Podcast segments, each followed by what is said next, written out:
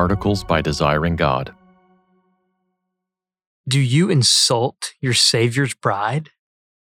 What Jesus thinks of his church. Written and read by David Mathis. The church, this. The church, that.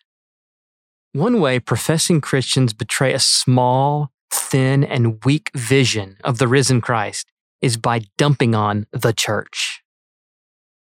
They might speak flippantly of what the church doesn't get, or what the church does wrong, or the problem with the church in our day. They claim to know better than the church. If only they could fix the church.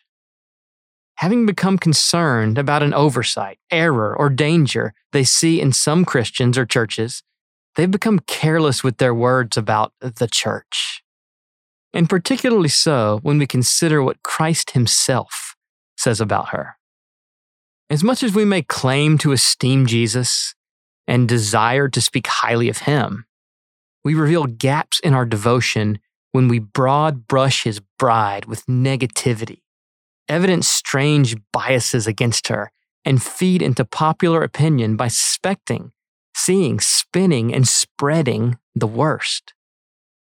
Whatever the motivations, which are varied and complex, we demonstrate how subtly and perhaps deeply we have been shaped by and conformed to the course of this world when we talk about the church in ways grossly out of step with our Lord. And we show how little we think of Christ by speaking endless negativity about his bride wife of the Lamb. Make no mistake, the church is his bride. How startling that Christ himself would risk such an image. Not only did John the Baptist speak of him as such, but Jesus cast himself as the bridegroom who is taken away and whose return is delayed. In one of Scripture's final climactic statements, Revelation 22:17 says, "The Spirit and the bride say, Come. Bride meaning the church. In Revelation 21 9, the angel says, Come, I will show you the bride, the wife of the Lamb. The church is Jesus' bride, the wife of the Lamb. And when we admire a man, respect him, appreciate him, and reverence him, we are careful what we say about his wife. And all the more so in public. We check our suspicions. We are vigilant not to let our personal disappointments fester into a global cynicism toward her.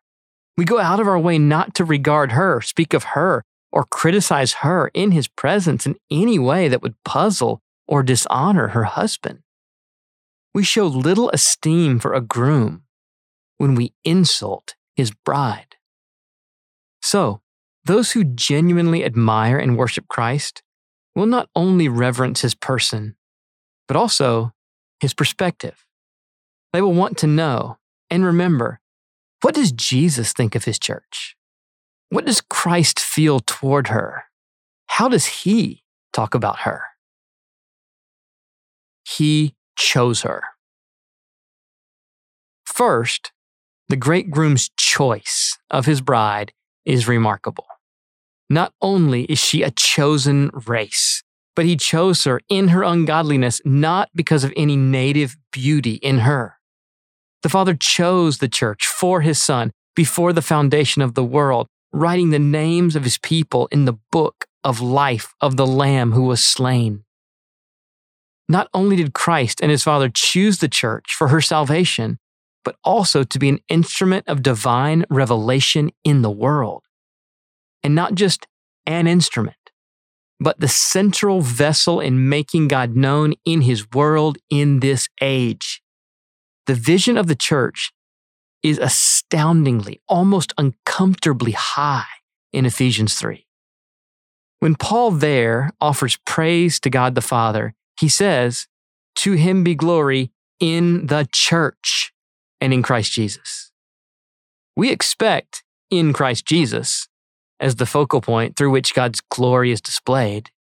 But here she is, his wife, side by side with Christ Himself, the bridegroom. To Him be glory in the church. This echoes the centrality of the church in making God known just a few verses prior. The manifold wisdom of God is being made known to the rulers and authorities in heavenly places. And now, Paul mentioned only one instrument through the church. Ephesians 3:10.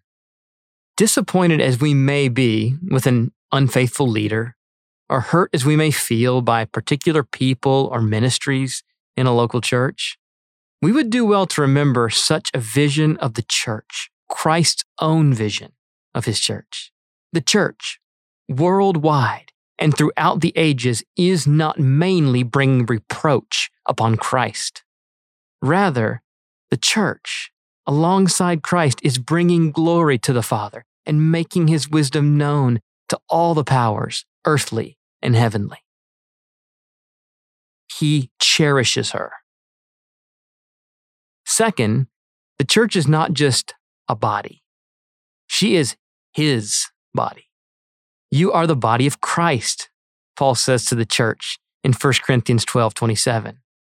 In the best body reference of all, God not only has put all things under Christ's feet in Ephesians 1, as sovereign over the universe on the very throne of heaven, but also God gave Christ as head over all things to the church, which is his body, the fullness of him who fills all in all. Christ's vision and concern for his body boggles, stretches, and defies human explanation, which might at least correct our uncareful speech. Jesus loves the church as his own body. He emphatically does not hate his own flesh, but he nourishes and cherishes it. Jesus cherishes his church. He adores her, cares for her, gladly devotes his attention to her. He has pledged his loyalty to her, to be one flesh with her, to hold fast to her, to not give up on her, to never leave or forsake her. Christ loved the church, Ephesians 5:25 says, and gave himself up for her. He cleanses her. Jesus' awareness of his church's flaws and failures is far more extensive than any human's. He knows every detail of ongoing evil. He knows the sins we try to hide. Jesus' high view of his church is not owing in the least to his turning a blind eye to or any coddling or soft pedaling of sin. He died to cleanse his church of her sin. He does not take her sin lightly. He is his church's savior. Ephesians 5:23 says. No one takes sin in the church more seriously than Jesus. He knows the depths of her sin, yet he still loves her. He not only chose her despite her sin and cherishes her despite her sin, but he also is cleansing her from her sin. He died to both secure his bride and to sanctify her, to make her holy.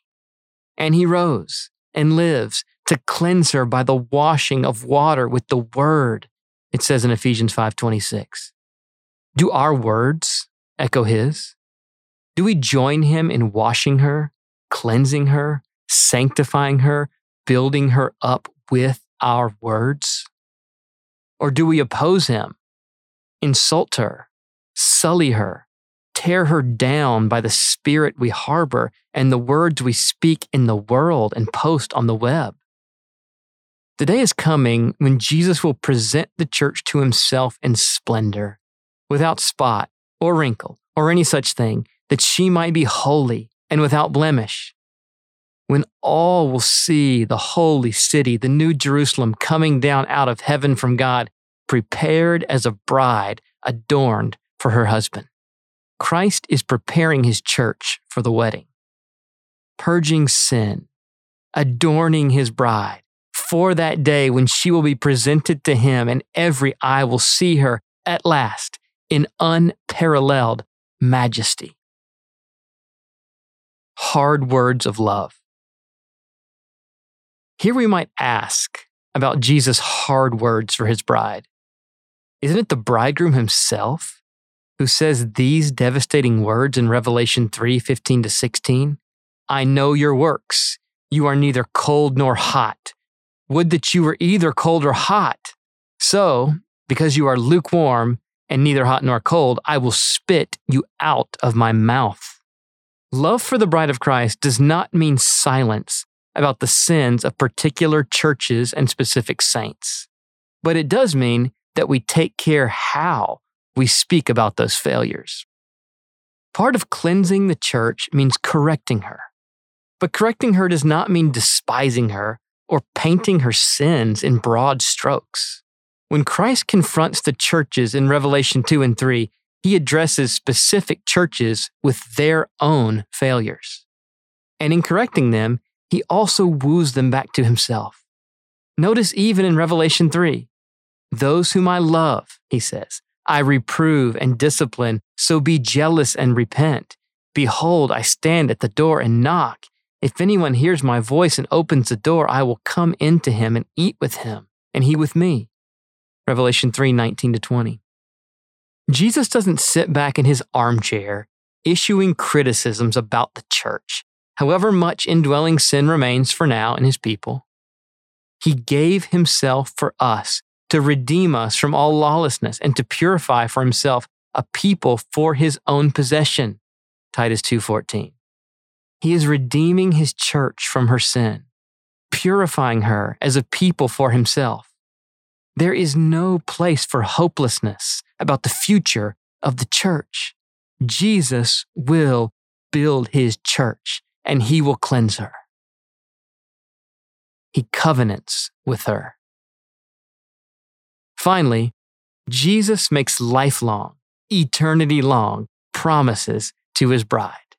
He covenants with her. He will provide for and protect her. The gates of hell will not prevail against her. The righteous, that is his church, will shine like the sun in the kingdom of their Father.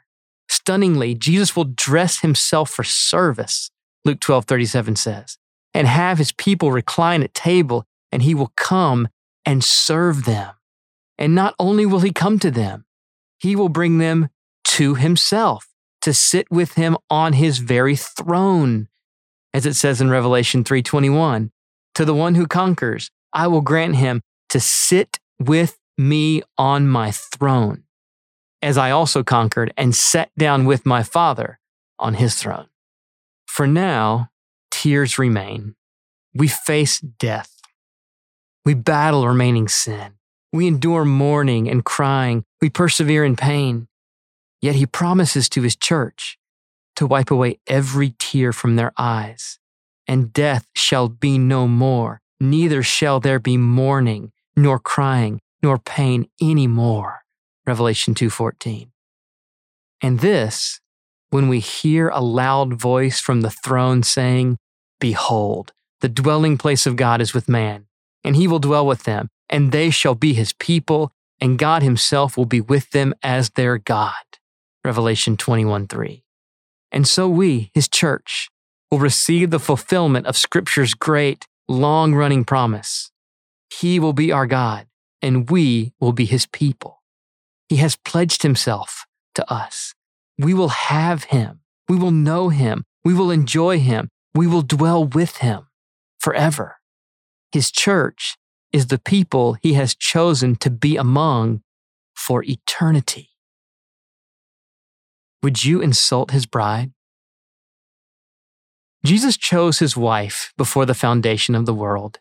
He cherishes her with energy and attentiveness. He cleanses her and prepares to present her pure and beautiful to himself, and he covenants to be hers and with her for all eternity. The Lord of heaven loves his bride. Does that not make you love her all the more?